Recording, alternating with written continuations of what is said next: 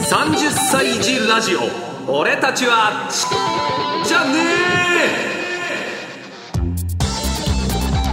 え全国の皆さんこんばんは1979年生まれあと1か月ちょっとで34歳になります羊年ラジオ日経アナウンサー小塚歩でございます日曜企画工房4週目はアラサーのアラサーによるアラサーのための番組30歳児ラジオ俺たちはあーじゃねえをお送りしますということでですね、えー人生の転機を数多く迎えることになるアラサ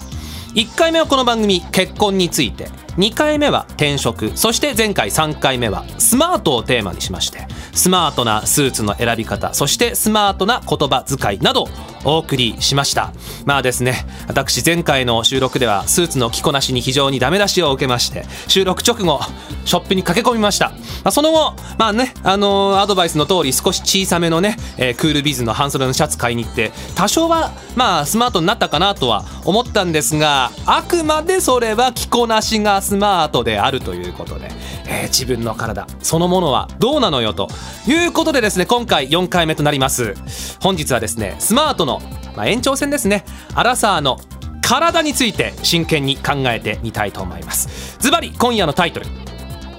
30歳児ラジオ俺たちはいつまでもおっさん体型じゃねえということでまあ10代20代の頃はですね好きなものを好きなだけ食べてもまあ胃がもたれたりなんかしませんしもちろんお腹がぽっこりとかねえー、することはなかったんですが皆さんどうですか30代を迎えて好きなものを好きなだけ食べてるとお腹も好きなだけ大きくなっていきませんかお腹健康そのままの生活で大丈夫ですかということで今夜はですねアラサーだからこそ注意したい食生活体の動かし方健康管理などについてお話を聞いていこうと思いますではここで今夜のアシスタントに登場していただきましょう中西堀さんですこんにちは。中西こんばんはですかねこんばんはです ね。中西しほりさんでございます、はいよろしくお願いしますよろしくお願いします。あの普段はお料理をよく。あ、そうですね。料理研究家なんですが、はいちょっと特殊な研究家で、特集と言います と、子供向けの可愛い料理の研究をしています。ということで今日ね、あの、お写真をスタジオの中に持ってきていただいてるんですが、これあの中西さんが作られたお料理。そうですね。グラタンですよね。今え写真。シチューシチューですか、はい、セクシーシチューって言うんですけどえっ と、グラタン皿に、あの、白いシチューが貼ってありまして、そこからですね、あの、これソーセージですそかう、ソーセージですね。ソーセージが人の足からはい手、顔と、はいちょうどお風呂に使ってるようなそうそうです女性のそうです。格好をした はいセクシーシチュー。そうですね今 3D ご飯とかっていう言われてるんですけれども、お菓子の家とか、はい。こういうあーケーキもこの白いホイップクリームがサンタさんのひげみたいになって。あそうですはいはいはいとお弁当とかあの昔、昔というかちょっと前によくは流行ったキャラ弁みたいな感じですキャかラね。弁ですね、はいキャラ弁も作りますほーこういうのをまあご専門にという形で。そうですはいこれうでわーあのフジテレビのはい。ポンキッキーズではいはいはいガチャピンとムックと一緒はいにお弁当を紹介していました、いやー、こんな可愛らしいお食事、まあ、目には非常に可愛く見えるんですが、はい食べるんですよね、これね。あもちろん食べるのもますったいないえそうですか、ええ楽しく食べることを目的に作ってるのではいはい、まあでもこういうね、可愛いお料理は、お子さん喜ぶんじゃないですかそうですねねえ私は独身ですけどはい、ええそまあその、ね、お子さんたちに向けた、 そうですねねはいお料理をということで、はいまあ今回はちょっと30歳児ラジオアラサー向けなので、そうですまあねこの世代向けのお料理そもうですねはい後ほどご紹介いただこうかと思うんですが、はいあのまあこの番組ですね、あのアラサー向けにやってますんで、一応毎回ですね、あのご出演される方にあのおいくつですかっていうのを伺ってるんです が、い中西さん失礼ですけれども、おいくつでいらっしゃいますか。言うんですか一応。 52歳ですえー、皆さんですね、これちょっとホームページに写真載っけましょう。ほんとね、全然見えないです。同年代だと思いました。髪型もですね、ゆるふわに巻いていらっしゃいまして。全然もう、な、この若さの秘訣って何ですか何にも考えてないですけど、えー、何にも考えなくてそんなにお若いんですかぜひ伺いたい。まあでもね、そのお料理の研究もなさってるってことは、そのお食事もあそうですね気をつけてますよね。はい、はいそのあたりは、後ほどじっくりとはい後ほど伺っていきたいと思いますん でね、えー今日は一つよろしくお願いいたします。お願いします。ということで、えー今夜の30歳児ラジオ、俺たちはいつまでもおっさん体型じゃねえ聞けば、きっと皆さんも10代、20代に引きを取らないアラサーの体になるかもしれない。最後までどうぞお付き合いください。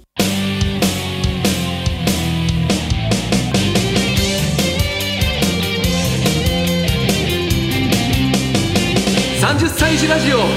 俺たちはし、じゃねえ30歳児ラジオ4回目、俺たちはいつまでもおっさん体型じゃねえということでです ね、えー今日は、まあちょっと体型のね、維持といいますか、体型をより良くするために、この方をゲストにお招きしております。フィットネスクラブゴールドジム表参道店の店長でいらっしゃいます、新庄南平さんです。よろしくお願いします。よろしくお願いしまいす。やいやいやいやいやいや、いい体されてますね、さすが。そうですあねりがとうございます。あの、まあ、ゴールドジムさん、40年以上の歴史が終わりで、世界30カ国で300万人を超える方だと。えー通われてるという世界最大のフィットネスクラブということですが、新庄さんもフィットネスクラブで今教えていらっしゃるそうですね。あの、店長であってお店を切り盛りしながら、やっぱりトレーナーとしても、はいえーお客さんの指導であったり、あとは、えーっと、クラスの中で、えー皆さんを集団でやるグループエクササイズの指導なんかもやっております。あの、あれですよね、あの、キングをガチャコンガチャコン一人でやるだけじゃなくて、あの、スタジオでみんなで一緒にやったりするやつですよね。一緒にやれるタイプのものもやってま楽しす。そうですねねえ、え、どんなのを教えてるんですかえっと、今やっているのは、えーバイパーという多分皆さんご存知ないんですが、新しい、バイパーはい、イギリスで生まれた新しいタイプの、えートレーニングのクラスであったりとかへー、あとは、えー皆さんご存知のボキックボクシング、ボクシング、はい。えっと、これ格闘技の方を教えています。格闘技の方、あの、はいボクササイズとかではなくて、で本はな格くて的な。本格的に、えー打ち込む方の格闘技を。へえ流行ってるんですよね女性も女性が非常に多いですね。うんどうですかあの、まあ、ゴールドジムさんだと結構本格的な、あの、まあ、メニューっていうイメージがありますけども、男女比っていうのは。男女比でいうとやはり男性の方が若干多いですけれども、うんうんうんえーと最近女性の、えー、とお客様メンバー様が増えてきてちょっと追い抜きそうなあそうなんですかやっぱ行り、った方がいいんだろ うな なかなかね、行った方がいいなってのはいつも思うんですけども、新庄さんご自身ではスポーツの経験っていうのはそうですねもう小学校の頃から、えーとソフトボール野球それから、えー学生時代はずっと格闘技をやってましたあのあ、やっぱり、で、はい、競技でなければ本当に水泳やったりマラソンやったりとかもう多岐にわたるというすごい完全にこれスポーツマンですマンねで。すええで、まあ、あの、一応これ30歳児ラジオですので、あの、来られた方皆さんに年齢を伺ってるんですが、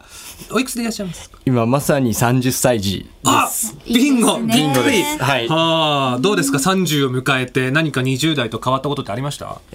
全然変わらないですと言いたいとこですが、随分変わってきてます。あーはい、なんか、やっぱそうなりんで皆すかさんが言われるのと同じように、やっぱしんどくなったりとか、ちょっと年齢を感じるっていうことは、正直あるにはあります。それあのトレーニングしながらでもあったりしますありますね。はい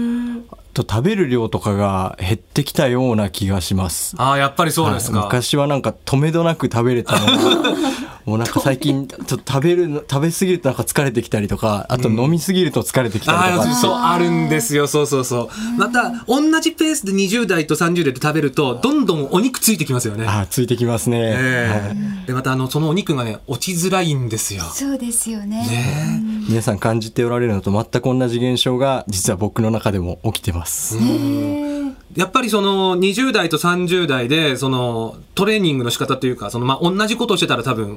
ねあの太っていっちゃうというか肉が落ちづらいと思うんでなんかこうまあそのトレーニングも30代で変わってくるっていうのあります。実際には体の細胞であったり特にまあ皆さん気にされる筋肉の細胞っていうのはそんなに変わらなくて、うんトレーニングに対する効果の出方っていうのもこれ30歳40歳もしくは60歳70歳でもそんなに大きな差はおー出ないのそうでなんですか。トレーニングの仕方そのものはあまり変わらなかったりどっちかというと休養の方に気をつけてあげたりあと栄養の方に気をつけてあげたりというポイントの方が重要になってくるかなあそうなんですかうんだからまあ運動とあとまあ食べるものと両方に気をつけなきゃいけない。そうですねねえまあ、あの、まあ、いろいろ、まあ、なかなかね、でも、とはいえ、ジムに通いたくても通えない人間って結構、まあ僕もそうなんですけども、そうね。私もそうでですすよね。気持ちだけはあるんですよね。あるんですすごく行きたいうん、私も昔もう何年前かなもう10年近く前まだ20代前半の頃にちょっとあの余裕があって、えースポーツチーム通い始めたことあったんですけど最初は頑張るんですよねあの、メニューも組んでもう週に3回とか4回とか行ってプロテインとかいろんなの買って 買い揃えてで3ヶ月して、えー仕事が忙しくなって、えー通わなくなるっていうね。そうですようねんそんな方多いでしょうねですよね。なんかこう続ける、まあ、な、まあ長く続けるには、なんか気をつけた方がいいことっていうのはあった、あったりするんですかや今言われた通りでちょっと無理をしちゃうと続かなくなっちゃいやっぱますりねああなるほど確実に来れるペースっていうのをまず見つけておくことが大事で、うんえー最初皆さん来れば来るだけの効果が出ると思って週な週7日あったら7日行ってやろうぐらいの勢いで思いますね。もう、時間を見つけては行ってやろ う。もう、腹筋6つに割るぞぐらいなこと考えてたんですけど、それが何ヶ月何年にもわたって勝負すると思ったら自分に合ってるペースでそれが2回なのか3回なのかん4回なのかその辺でうまいペースを見つけてあげるっていうことと、えっと、習慣が変わった時に相談する人を設けた方がいいかもしれないですね。とやっぱりたくさんの人を見てるトレーナーが一番 アドバイスをくれやすいなと思いあますーなねるほどなるほど。そうか、そうか、そうか。はいそれいいですよねねやっぱりその、まあ、見てもらってて、自分がね、必要としてるものが多分トレーナーさんも分かってくれてるってことですもんね。そうなんですよね。ちなみに、まあ、大体その効果が出るには、どのぐらいのペースで最低限通えばいいもんですか一応ですね効果が出る最低ラインが週1回なんですけれどもそれはベストなメニューを組んでベストな強度って言って、はいあのきつさを設定してあげた上での条件なので、うん一般生活をしている皆さんが、えーっとできる運動をしていく中でったら週2回ぐらいはうん、やれた方がいい最低2回ぐらいはやれた方がいいのかなという印象は受けますね。それはあのジムに通う以外の運動も含めてですか含めてですうねん体を動かす機会がということです。うんできれば負荷がかかる運動の方がいいですね。うんとなりますと、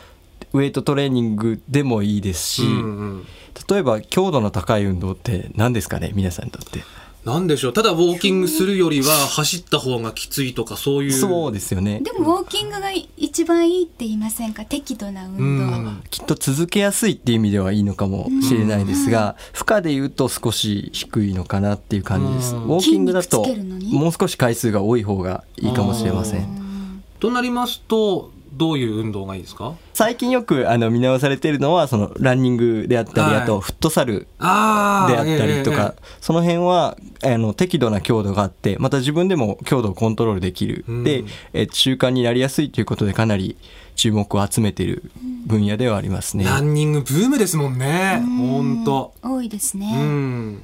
まあですね、私も常々運動はしたいなとは思ってはおるのですが、ほとんどやってます。なんか中西さん運動されてます普段。私はウォーキングなんですよ、ね、ウォーキングすぐ始められるし、うんうんうんお金かからない確しかにはい、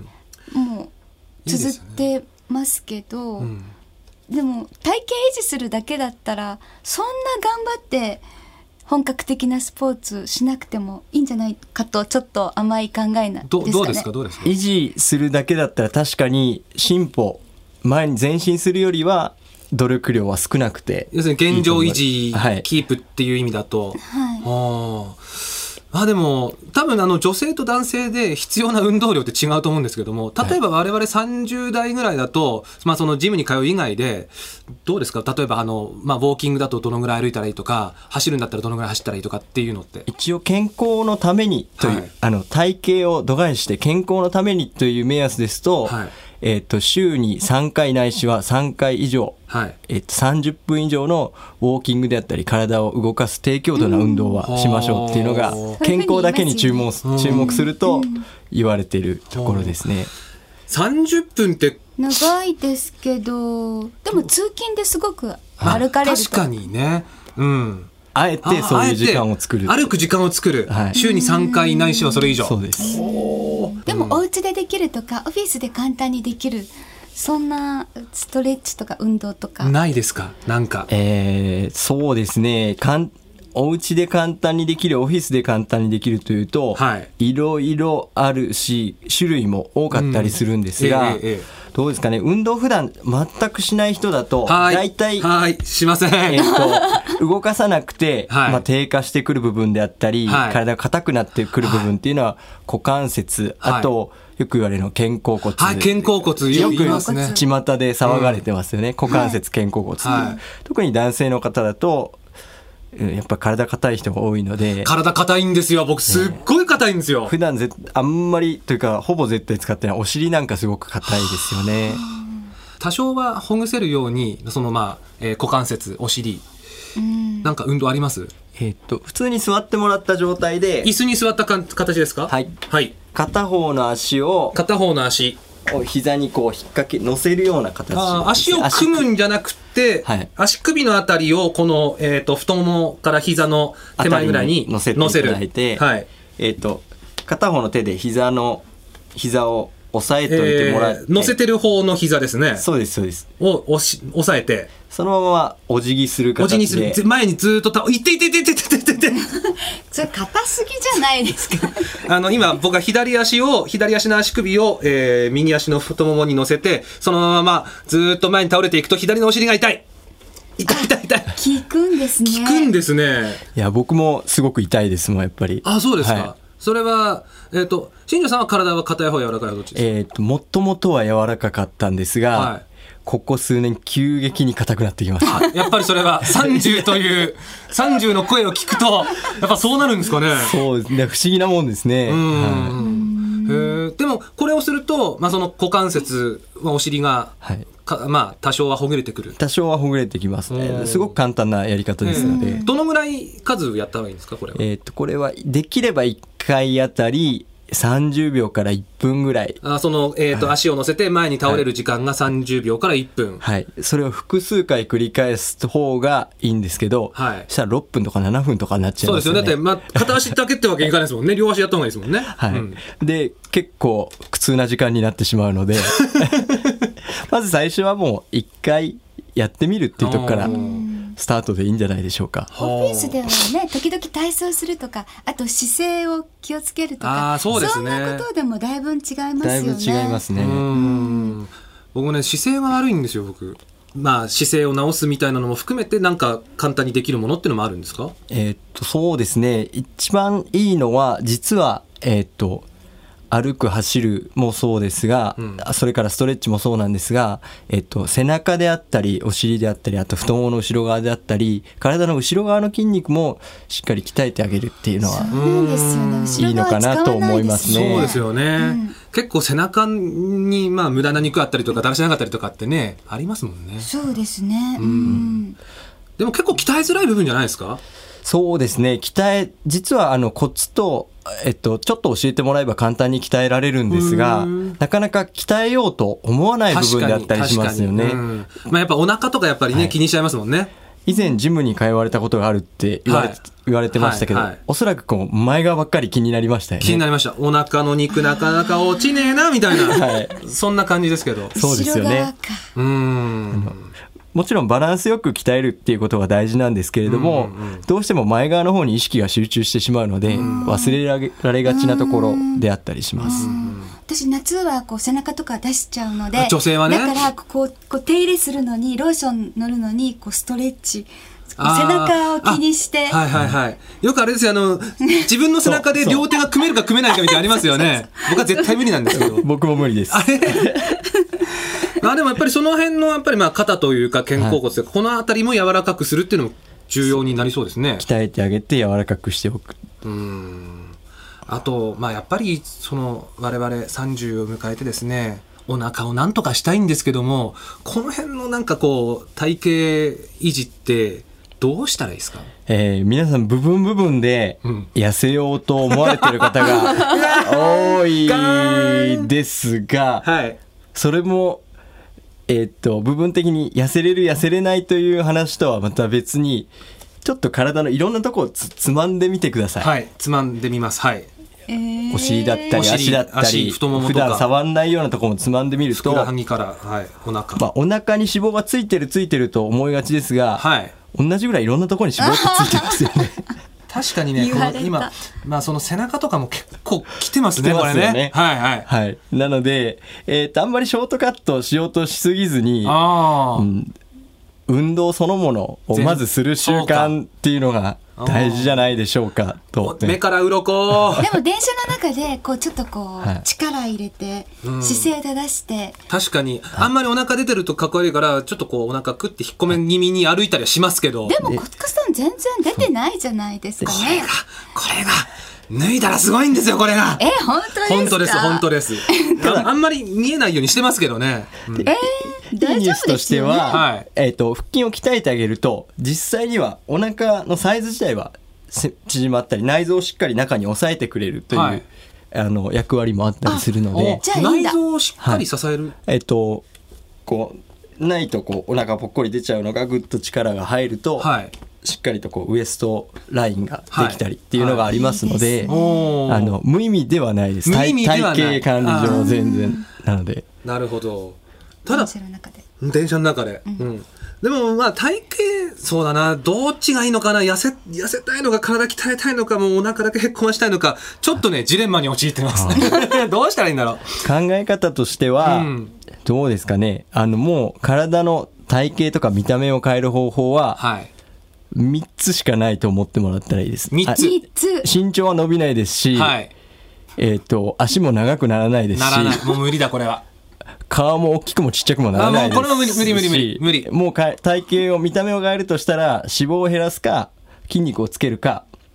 両方やっちゃうかあー脂肪を減らすはい、筋肉をつける、脂肪を減らす筋肉をつける。はい、もしくはどちらか先にやって後からどちらかをやあーるっていうなるほどそうかだからもうここが嫌だここが嫌だっていう部分部分で見ちゃいかんということですね見るのは難しいかもしれないです ねそうですね。ははいい。まあな、できることから、まあもちろんそのジムに通ってしっかりね、あの、ジムに通えば、あの、新庄さんのようなあのトレーナーさんにメニュー組んでいただけるわけですよね。そうですうん。だからただ、まあ、自分でできるものは自分でやると。そうですねスタどこからスタートできるのかっていうことですね、はい。お家の中お家の中のちょこまか動きこれも結構いいって言いますよね家事家事はすごいですよあ、ですそようねか、そうですよね。うん、洗濯したり掃除したりで、うん何か物が落ちたら拾うときにこう屈伸するとかああ。手の高いこう手を伸ばしてみる見るとかなんか、いろいろ、やってますね、中西さん。何にも考えないよりも考えてる。やっぱ、考えるって大事ですかね。そうですねねはい僕なんかもう何にも考えずに、あめんどくせえな、家事ってめんどくせえな、誰かやってくんないかなって思いながら、ってじゃダメなんですね、きっとね。はあ、勉強になりました。さて、あの、ゴールドジムさん、何かこう、お知らせといいますか、告知ってございますか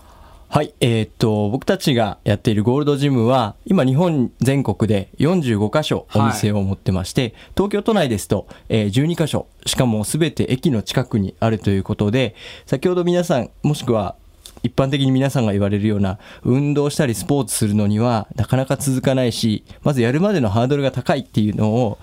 まあ利便性であったり、はい。あとあのトレーニングのかしやすい環境であったりっていうので、ハードルを一段下げてくれるジムだと思いますので、はい気軽にあ皆さんアクセスしてみてください、はいあのウェブサイトで、えーゴールドジムと打っていただければ、はいすぐにあの出てきますのではい。ということでですね、このコーナーはゴールドジム表参道店店長の新庄南平さんにお越しいただきまして、いろいろね、伺ってきました。 あの、明日からと言わず今日からちょっとできること は頑張ってみたいと思います。ぜひよろしくお願いしはい、あまりす、がとうございました。ありがとうございました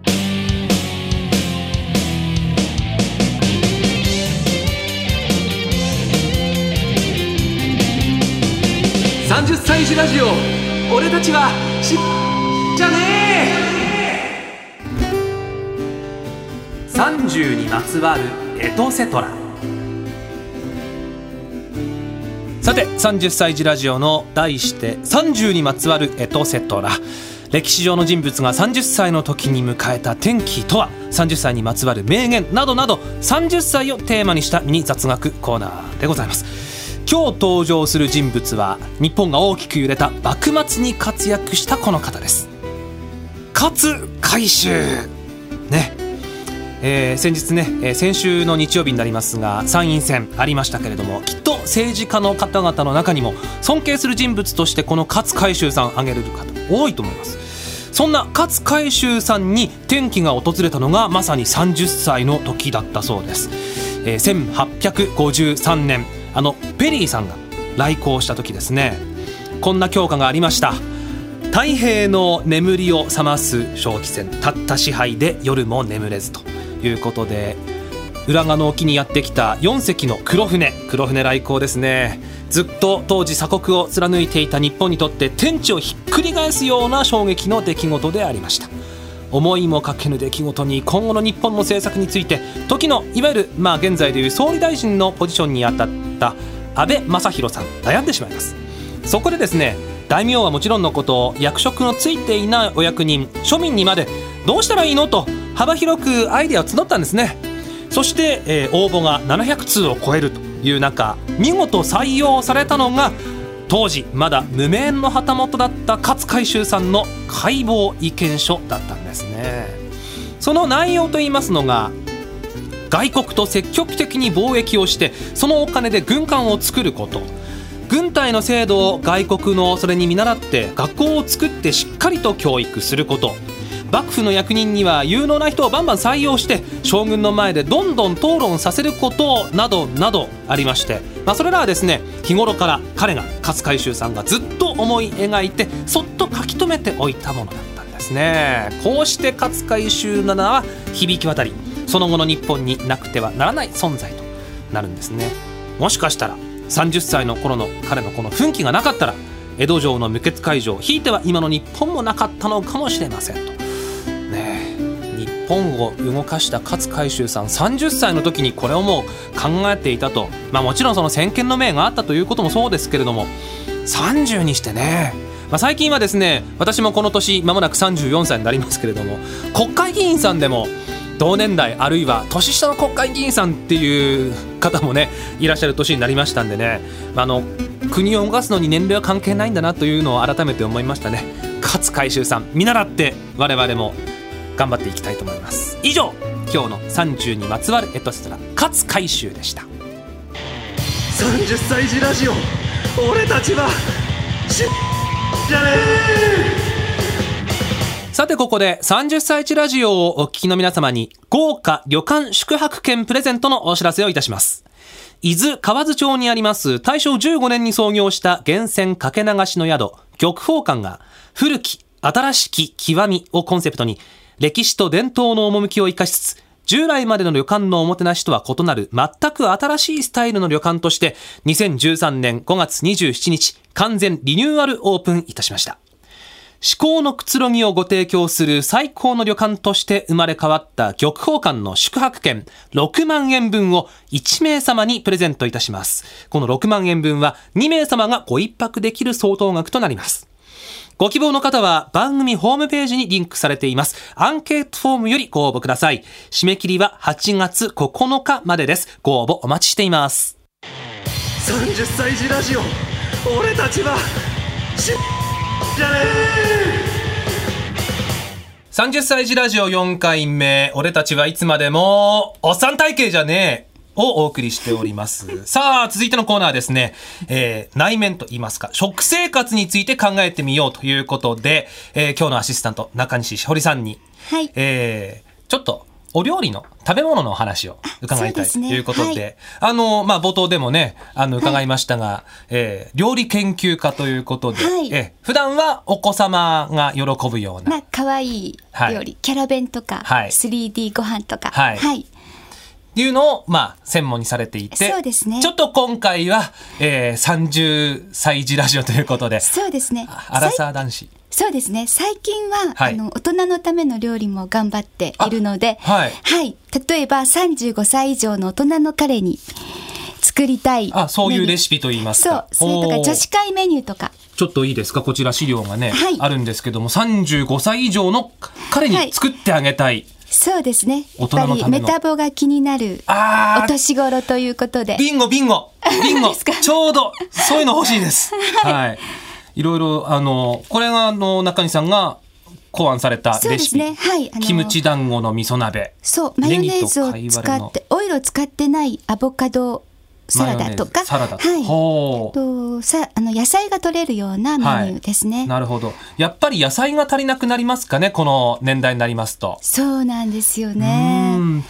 ということでですね、はいえー私小塚の、えーこの、えー収録日までの1週間の、えー食事を書き出して、えー中西さんに批評していただきたいとい思うんですが、もうすでに半笑いです中西さん。はい、あの事前にご覧いただいて ます一応あの言葉で説明しますとですねえーっと7月、7月の18日から24日までの、えー私の食事でございます。18日、えー朝がおにぎり2個、昼が肉そば、夜は居酒屋でビールと軽くつまみ、えー19日から私、競馬で出張しておりまして、朝ごはん金曜日は抜いております。昼が豚骨ラーメン、外食、これ会社の近所です。夜はビール、惣菜、ラーメンを出張先のホテルで取りました。えー20日は、えーコンビニのとろろそばを朝食べて、競馬場のカレーを昼食べて、夜は飲み会。えー21日は朝飯を抜きまして、昼は競馬場で冷たいきつねそばを食べまして、夜はあー出張帰りな、名古屋の駅でラーメンを食べました。えー22日月曜日は朝早いニュースの勤務だったので、えー朝、そのニュースの収録が終わった後に、えー牛丼屋さんで朝定食を食べました。昼はラーメン、夜はビールと、まあ、つまみはあっさり系と、ちょっとお昼のラーメンが残りましてですね。そんな感じです。で、23日、24日は、あーお休みでございました。休日で、 えー朝ごはんはなし、昼はおそうめん、夜は居酒屋。えー、24日は朝抜いて昼ラーメンで、夜はこれ自宅でですね、えー豚肉とチンゲン菜をちょっとこう、ちょいちょいで煮まして、あとそうめんと、まああとアルコールをという、まあざっくり言うとこんな感じですが、えー中西さんどんな感じでございましょうこれ。一言で言うと野菜がやっぱりそうでない、すか。ないに等しいないにと、そうですね。 ラーえーメンばっかりですね、やっぱラー麺メン類は好きなんでラーメンラーメン好きです まあ麺類全体が好きでまあ外食する時はラーメンでお家で麺類食べる時はまあこの時期夏場ですからちょっとそうめんを自分で茹でたりなんかして、あっはいていうのが多いですけどやっぱ野菜少ないですかね少ないですねそこに野菜をたくさん盛り込んだらラーメンでもはあキャベツとかもやしとはあはかあ玉ねぎとかをたくさん入れるとかああそういう、まあ、野菜ラーメンみたいなのを注文するとかそういうことですかねそうですねおーできるだけできるだけうんうんこんなに野菜がなかったらきっとがん糖尿病脳梗塞えー怖まいっしぐらですねまっしぐらですか。はいああ、でも、どうなんでしょう。30代前後の独身男性だと、こういう食生活してる人多くないですか皆さんどうですかそうですねきっと多いんでしょうねですよね多いと思います、ううんんただ、なかなかお野菜って意識しないと取れないですよね。そうですねそうなんですよ、んだから休みの日はせめてはい野菜を多めに取るとか、はいはいはい。できるだけ外食してもうん。野菜の煮物とか、うん。煮まあ物。煮ほう物ほうほう煮物とか、まあ、サラダはいとはい。か、野菜がたくさん入ってるものをうんできるだけ頼むように心がけるとか、なるほ ど。国がですね、はい進めている野菜の量っていうのがあるんですね、はい1日はい 350g です、はい。ということそれをで、えっ、と、このスタジオにですね、はい中西さんにその 350g ってどのぐらいかっていうのをお持ちいただきました。はいえっ、と、玉ねぎだと、小さいですねこれ1個。 1個で、プチトマトが2個。はいナスが、まあこれもあんまり大きくないサイズですかとね。てもちっちゃいナスが1本。オクラと、はい。そしてピーマンパがプ1個とピーパマプンリがカ。ちっちゃいの1個とパプリカがこれ4分の1ぐらいですかいえ6分の ?6 分の1ぐ1らいぐらい。はいあと、人参ありますね、ここにね。人参がちょこっと 20g ぐらいですね、はいあと葉物で小松菜ですね、はい小松菜これがうーん 50g ぐらいですかね、これを全部、今言ったものを全部ひっくるめて足すと、1日の摂取量になるってことですか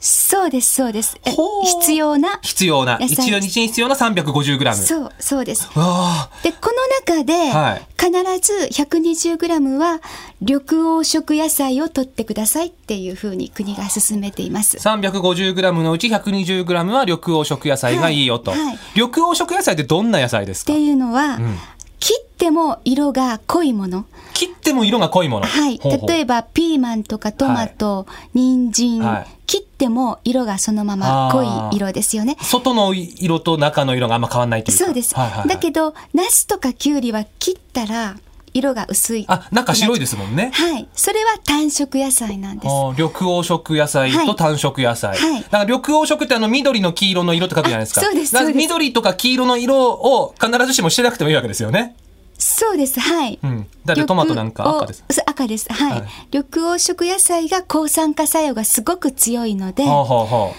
そうなんだかんだ言ってもやっぱり野菜って優れものなんです、うーん。あー今これ資料をね、はい中西さんにお持ちいただきましたが抗酸化力抗酸化力がある食品を取ると体にとってはどんないいことがあるんであすか、のー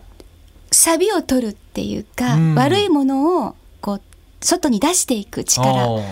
ですねそしていいものをこう貯めておく力が野菜ってもともと植物じゃないですか、はい植物って、ええそのまま生きてからこうずっとそのままの位置にい生きるじゃないですか根を張ってあそうですそのまま上に伸びていきますよねそうだけど、うん天敵とか紫外線とか悪いものがあの避けられないあ状態にあるのでそうか自分では動けないそかうらだから自分でこう毒を出していくっていう力を最初から持ってるんですはあそしていいものを溜め込むっていう力を持っていて、うんうんうんその溜め込む力が皆さんよくご存知のポリフェノールとか、はいアントシアニンとかそういうものなんです。聞いたことあります、聞いたことあります、はい、なので野菜あの漢方薬ってもともと植物で、ええええ要するに野菜なので、うんやっぱり野菜は優れものですがんの抑制作用とか悪いものをどんどん取るっていう力があるのでう、ーん、はい、えっ、とここに書いてあるのは緑黄色野菜トマトピーマンとニラニラもいいんですかニラもうんよ緑黄色野菜ですね小あ松菜ニラもよ緑緑黄色野黄菜色野菜ですあーあねと小松菜とかねはいだから野菜をやっぱりできるだけ取るようにするほうでもなかなか特に一人暮らしだとこれだけを1日に 350g うち 120g が緑黄色野菜取り取りづらいですよね取りづらいですよねだから例えば野菜ジュースなんかねあの手軽に飲めたりしますけどああいうのだとどうなんですかこれはですねこう教え方がいろいろあるんですけど、うんあのそのコンビニにあるようはない野菜ジュースで OK っていう先生もいらっしゃるし、はい私は野菜ソムリエの勉強をした時は、はいあれはあくまで嗜好品っていうふうに思ってくださいって教えられたんですけどいろんな考え方があるのでう、んなんとも言えないんですけれども。なるほど、んでもまあ取れるんだったらそのなんですかお野菜そのものから取った方がいいっていうのはまあ間違いないとことあですかね。そうですね。ねはい、できるだけ取るように心がけるで食生活って暗示作用の習慣なんですよ暗示。はい。だから野菜が体にいい、体にいいって自分で暗示をかけると、野菜が好きになる。あーで、私はお菓子が大好きなんですけど、はできるだけ美容に悪いからお菓子を避けたいと思ったら、はいお菓子は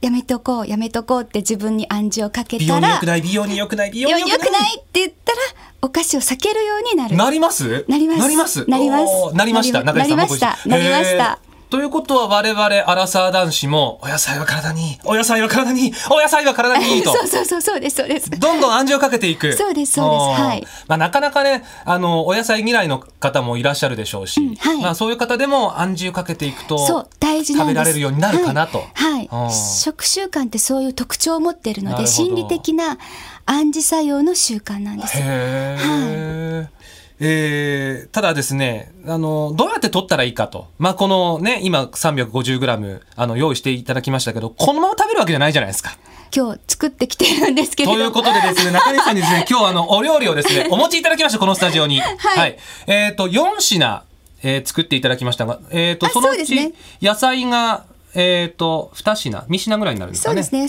菜、いこのサーモンが抗酸化力強いので、今はい日サーモンに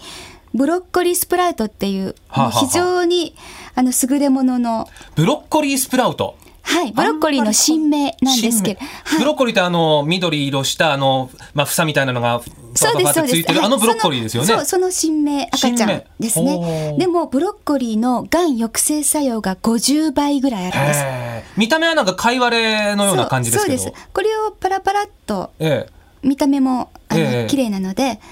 これを手軽にお魚にもこんな風にしてはあこのサーモンははい。ポン酢につけてるだけなんですポン酢につけて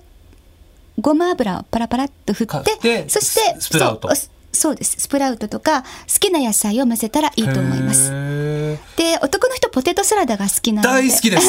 大 だから好きですこのポテトサラダに好きな野菜をブロッコリーとか、はい人参とか玉ねぎとかこうキノコマッシュルームとか、はいはいマッシュルーム生で食べられるので、ええはい、混ぜられたらいいと思います。はあはいでこちらお持ちいただいたのこちらはマッシュルームだけオンリーですよねこれねマッシュルーム切っただけなんですけれど、はいまあ、チーズ振って好きなドレッシングお好みのドレッシングをパラパッとかけて、はいまあ、バジルでも振っていただいてほう、はいじゃあちょっとあの一口あはいじゃいただあかいてけみまましょうすねあこれはこれからドレッシングをかけるんですねドレッシングを適当に、はいあのお好みの冷蔵庫に入ってる何でもいいんですかなんいいと思いますへえ、はいだっどうてぞマッシュルーム切っただけですよね切っただけ言ですてみたらはい失礼しま洗すわなくていいのでああはいキノコ類を洗わなくて大丈夫ですあの生でも大丈夫なもんですかキノコってあの結構い火通すろいろですけどイメージがあマりッますシけュどルームは生で大丈夫でマッシすュルームは大丈夫ですか大丈夫ですはい。さあ、ということで、ここで私、スタジオの中で試食したいと思います。はい。あ、でも、これは、今、手軽バジル、バジルが散らしてあるんですか、これ。あそうですあもう散らさなくてもいいと思いまだすから、あの、やっぱり香りがいいですね。はいバジルだと。はいいただきます。生で食べられる手軽に食べられるうんっていうことで、あマッシュルーム、あ、食感が、あの、火通すよりも、なんて言うんでしょう。あの、シャキシャキと言いますか。はいあの、マッシュルームって火通すとほっくりしますよね。それそが、うですねちょっとこう、生の感じがあって。でも、あの、癖もなく、美味しく食べられますね。もう手軽にこのままあの丸ごとマッシュルームをかじってもいいぐらあいそんなことも私はしますします。はいしますへーこれだったら男性でもね、はいあのじまあだって切ってドレッシングかけるだけですから。そうですねまたあドレッシングによっては例えばねあのお家でお酒飲む人のちょっとしたおつまみみたいな感じにもなりそうじゃないですか。そうなんですはいね私もお客さんが友達がよく、はいほぼ毎日来るんですけど、ええええその時に間に合わないと思ったらマッシュルームをパパパパッと切あっあいい ですね。てチーズと手軽手か軽チーズをあのあー削るとかしてあはははいじゃああの市販の粉チーズなんかでもいいですかねそパうでスすタねに振るようないいと思いますはいはいいいですね今度やってみよう。はいはいじゃあこのポテトサラダそうでもすねいただきまポす。テトサラダも、はいあの皆さんお好きなので好きな野菜を入れればいいと思あーいます何入れてもいいんですかねポテトサラ何ダ。入れてもいいと思います。私もですねあの家の近所の居酒屋さんのポテトサラダが大好きでよく頼むんですがなかなか自分ではねこういうのは作りづらいんですよねポテトサラダってそうですね。ええうんいただきます、うん、あこれ味付けは結構あっさりめですけどあっさりめですか。そうですね。うんあの塩分控えめ塩分で控えめで手作りマヨネーズなのでちょっあーとあっさりししてるかもしれません。はいこってりはしてない。えっとゆで卵とあとベーコンとあとこれスプラウトそうですうね。んスプラウト。はい。あ美味しいそうですか。うんあでもこういうふうになんか混ぜ込んでしまうと無理なくお野菜も取れそうですねそうですね、んだから市販のポテトサラダだったとしても、はいもうあの野菜をこう入れ込んで食べるとか。はい。はい。あとじゃあサーモンもいただきます。サーモンはい。これは抗酸化力が強いっていう意味ではい。サーモンをお持ちしましたい。ただきます。サーモン、お魚もその抗酸化作用があるお魚がある。あのそうですそうですあるってことですよアスタね。キサンチンって言うんですけへどー色のこのピンクの色がとても体にいいんですねへーサーモンは優れものなんですそうなんですかはい私は毎日食べるようにしていますサーモン。はいサーモンああポン酢と、ポン酢だけですねポポン酢だンけ酢につけてごま油をちょっと振ってるんですけどあこごまれ油あにもスプラウトを振ってではい好きな野菜ニラとかあ、ニラでもいいんですあかニラでもいいです何でもいいですへー何でもいいので混ぜるとうん手軽に取れますねあの市販の、あの、お魚コーナーのスーパーに売ってるサーモンに一手間加えるっていう感じですかそうですはいそうですいほうつも刺身醤油で食べるだけじゃなくてそうですよねはうい、んうんサラダにして、あほうはい美味しい。そうですかよかった美味しいで。えーっとこれはあのサラダですーね。そう美の宝サラダっていう名前がついて美の宝サラダ。これもあの、中西さん考 案の。そうですそうこですこれれ中身は何ですかこれは。はサニーレタスとサニーレタストトママトとトそれからマッシュルームも入ってますマッシュルーム生で入ってますので、はいブロッコリーが入っていてブロッコリー。あのちりめんじゃこをごはいま油でこういってるんです、ねカリカリにしたやつカでリすかカリにしてます、はいはいそして松の実とピスタチオも入ってますおお。でちょこっれとにこれは手を込んだやつですかね。これまあまいろた。んなものを、はい。あの入れたら美味しいっていう意味でドレッシングをかけてははいい、じゃあちょっとあのお皿を開けるためにマッシュルームをいただいちゃいましょうあじゃあこっちにあすいま せんなんかもう男子的発想で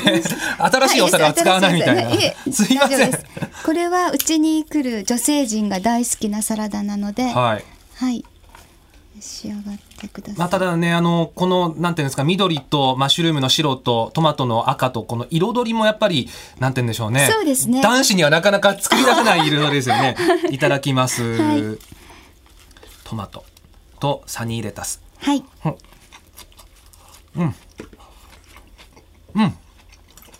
あまたこのまああの生野菜のフレッシュ感とあとこの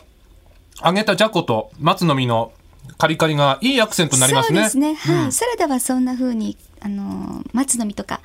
ナッツ類を加えると美味しいですよね美味しいですね、そうですかよかった、 はい。まあ、あの、いろいろまあ、手が込んだものから簡単なものまでご用意いただきましたけど、はいはいあの、どうですか他に、まあ、こういうのを食べたらいいよみたいなの、まあ、あの、お野菜は緑黄色野菜とか、あとサーモンとか、の抗酸化力があるものっていうのを伺いましたけど、他どういうものを取ったらいいですやっぱかり海藻類ですね海藻類。はい、あと、まあ、このマッシュルームのキノコ類、うん、うんうんうん。でナッツなんかも食べ過ぎてはカロリー高いんですけど、はいはいはいナッツなんかも少量だったらすごく体にいいですねーんそれから発酵食品発酵食品。納豆味噌あーキムチ。あ、いいですね、いいですね 麹ものですね、はあ。それから緑茶緑茶は緑茶もあのカテキンがあ。抗酸化力高いのでまあこの時期結構夏場ですからねいろいろ冷たいもの飲みたくなりますけどそういう時にお茶がいい緑茶そうですね緑茶いいですねあのよくペットボトルなんかでね自販機で売ってますけどああいう緑茶でも大丈夫ですかあ大丈夫だと思います、うんはい、で赤ワインがポリフェノールで、はいあとオイルだったら今日このドレッシングはグレープシードオイルなんですグけどレープシードオイルってグ聞レいーたことないプから出るオイルなんですけれども、あの市販されオてリますーブオイルと同じように植物のオイル、はいあ、されてます。スーパーにあります。へえあオリーブオイルだと思ってましたけどなんか風味とこいうれか緑ははいグレープシードオイルへーです。あっさりしてはいはいドレッシングにとってもいいですね。はあとビタミン C を取らなきゃいけないんですけど、ええ手軽に取れるのはやっぱりフルーツい類、あー果物、はいはいはい皮を剥いてかじるだけでうんそういうのもやっぱりすそのあのフフルーツのジュースよりも現物そのものを食べた方がやっぱいいですよねそうですね。私は毎朝野菜ジュースをミキサーでガーって、あーいいやーそれは絶対うまい美味しいんですけど、まはあいなかなかね面倒ですよね。そうですねうんうん片付けるのも大変 だし。まあはでも、まあいろいろ今挙げていただきましたけれども、はいまああの、まあ、全部が全部毎日って結構難しいですよい、ね。難しいですけれども、うんまあ休みの日とかこう気持ち意識するだけでだいぶん変わってくると思うんですね。ええそれから気をつけることは糖質に気をつける。糖質、お砂糖の糖ですか。うんやっぱりこの小塚さんの、はいこの食生活でええ炭水化物がやたらとそうです ね。といまうあ、かラーメンか、炭水化物ラだーメけンか、かもしそれなばいか、 うね、そうめんか、みたいなもんですからね。やっぱり糖質なので、はいできるだけ夜朝とお昼がっつり糖質なので、うん。炭水化物なので夜は野菜と、まあ、ビールビビールも糖質が多いんですよそうですよね。糖質ばっかり だあ糖質に気をつけるとやっぱりメタボは避けられる、おっーさん体型対策になります。おっさん体型対策に は。そうですか。はい、あの、まあ、ビールも、その、糖質が多い。はいってことは、違うアルコールに切り替えたりなんかそうですね、まあそれ焼こそ酎糖質がないの焼酎とウイスキーは糖質がないんですよ。あウイスキーもそうですか。ははい、そうです。。ハイボールハイボって言ーうんでル、すかはい、最近はね、ハイボールちょっと流行りですもんね。 はいあの炭酸で割って。そういうのはははいいはいで赤ワインもあの糖質は低いですね。うーん、はいそうですか。で、まあ、あの、お家で飲むときには、こういった簡単なマッシュルームを切って、そドうレッですシねングでとか、はいとかまあ、サーモンに、まあ、ポン酢でつけてとか、はいうん。あと簡単にできるようなレシピってあります男男性向けに。男性向けにうん。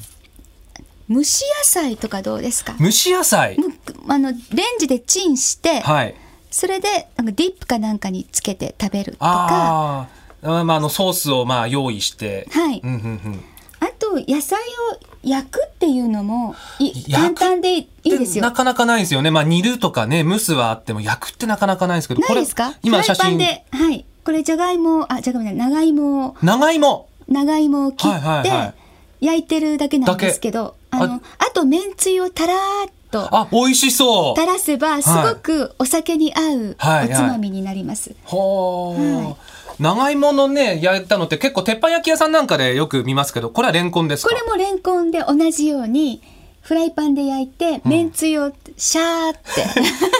楽ですね随分、はい、もうほとんどそれ ですけど。そでもねそれだったらできるできる上に後片付けが楽そういいですねそうそうなんです。いいですね、、はいいですね、はい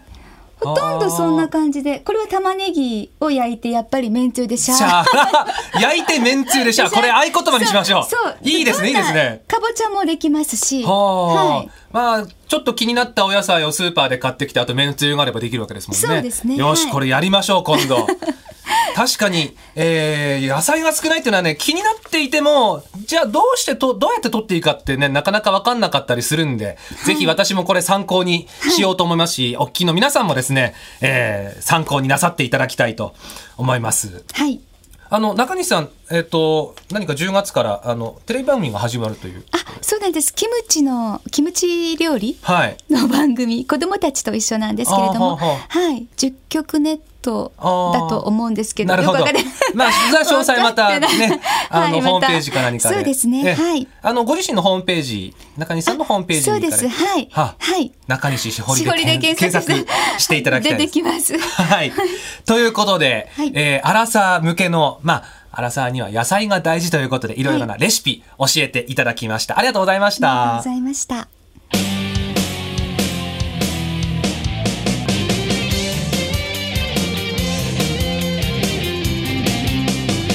30歳児ラジオ俺たちはしじゃねえさて30歳児ラジオ4回目俺たちはいつまでもおっさん体型じゃねえお送りしてきましたそろそろお別れの時間ですが、い、やーなんかね体の鍛え方から、まあ、中西さんのお食事の話からいい話を今日はそうですねねやっぱり食と運動ってことですね。両方大事ってことですよねねえお二人のお話伺ってたらうん私も気をつけるところはまあでもなんだろうまあねあの新庄さんもおっしゃってましたけどいきなりこうガーッともう